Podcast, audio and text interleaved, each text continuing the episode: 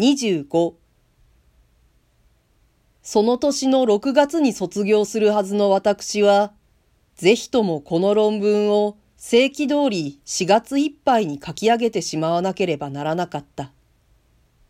2、3、4と指を折って余る事実を勘定してみたとき、私は少し自分の度胸を疑った。他の者はよほど前から材料を集めたり、ノートを貯めたりして、よそ目にも忙しそうに見えるのに、私だけはまだ何にも手をつけずにいた。私には、ただ年が改まったら大いにやろうという決心だけがあった。私はその決心でやり出した。そうして、たちまち動けなくなった。今まで大きな問題を空に描いて、骨組みだけはほぼ出来上がっているくらいに考えていた私は、頭を押さえて悩み始めた。私はそれから論文の問題を小さくした。そうして練り上げた思想を系統的にまとめる手数を省くために、ただ書物の中にある材料を並べて、それに相当な結論をちょっと付け加えることにした。私の選択した問題は、先生の専門と縁故の近いものであった。私がかつてその選択について先生の意見を尋ねたとき、先生はいいでしょうと言った。狼狽した君の私は、早速先生のところへ出かけて、私の読まなければならない参考書を聞いた。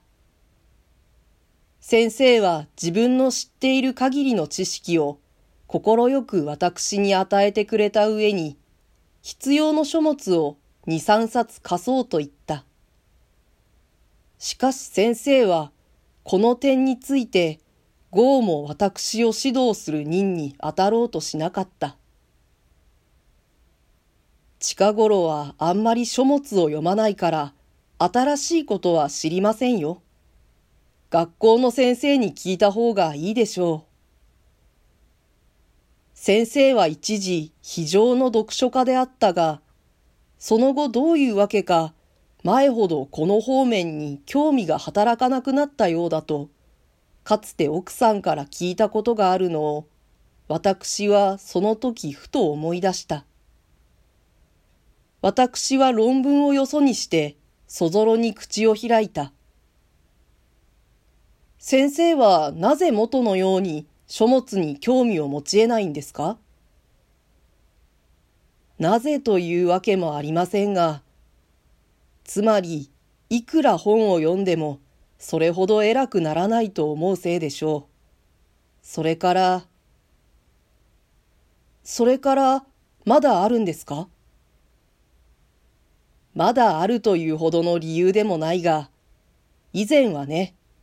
人の前へ出たり、人に聞かれたりして、知らないと恥のように決まりが悪かったものだが、近頃は知らないということが、それほどの恥でないように見え出したものだから、つい無理にも本を読んでみようという元気が出なくなったのでしょう。まあ、早く言えば追い込んだのです。先生の言葉はむしろ平静であった。世間に背中を向けた人の組を帯びていなかっただけに、私にはそれほどの手応えもなかった。私は先生を追い込んだとも思わない代わりに、偉いとも感心せずに帰った。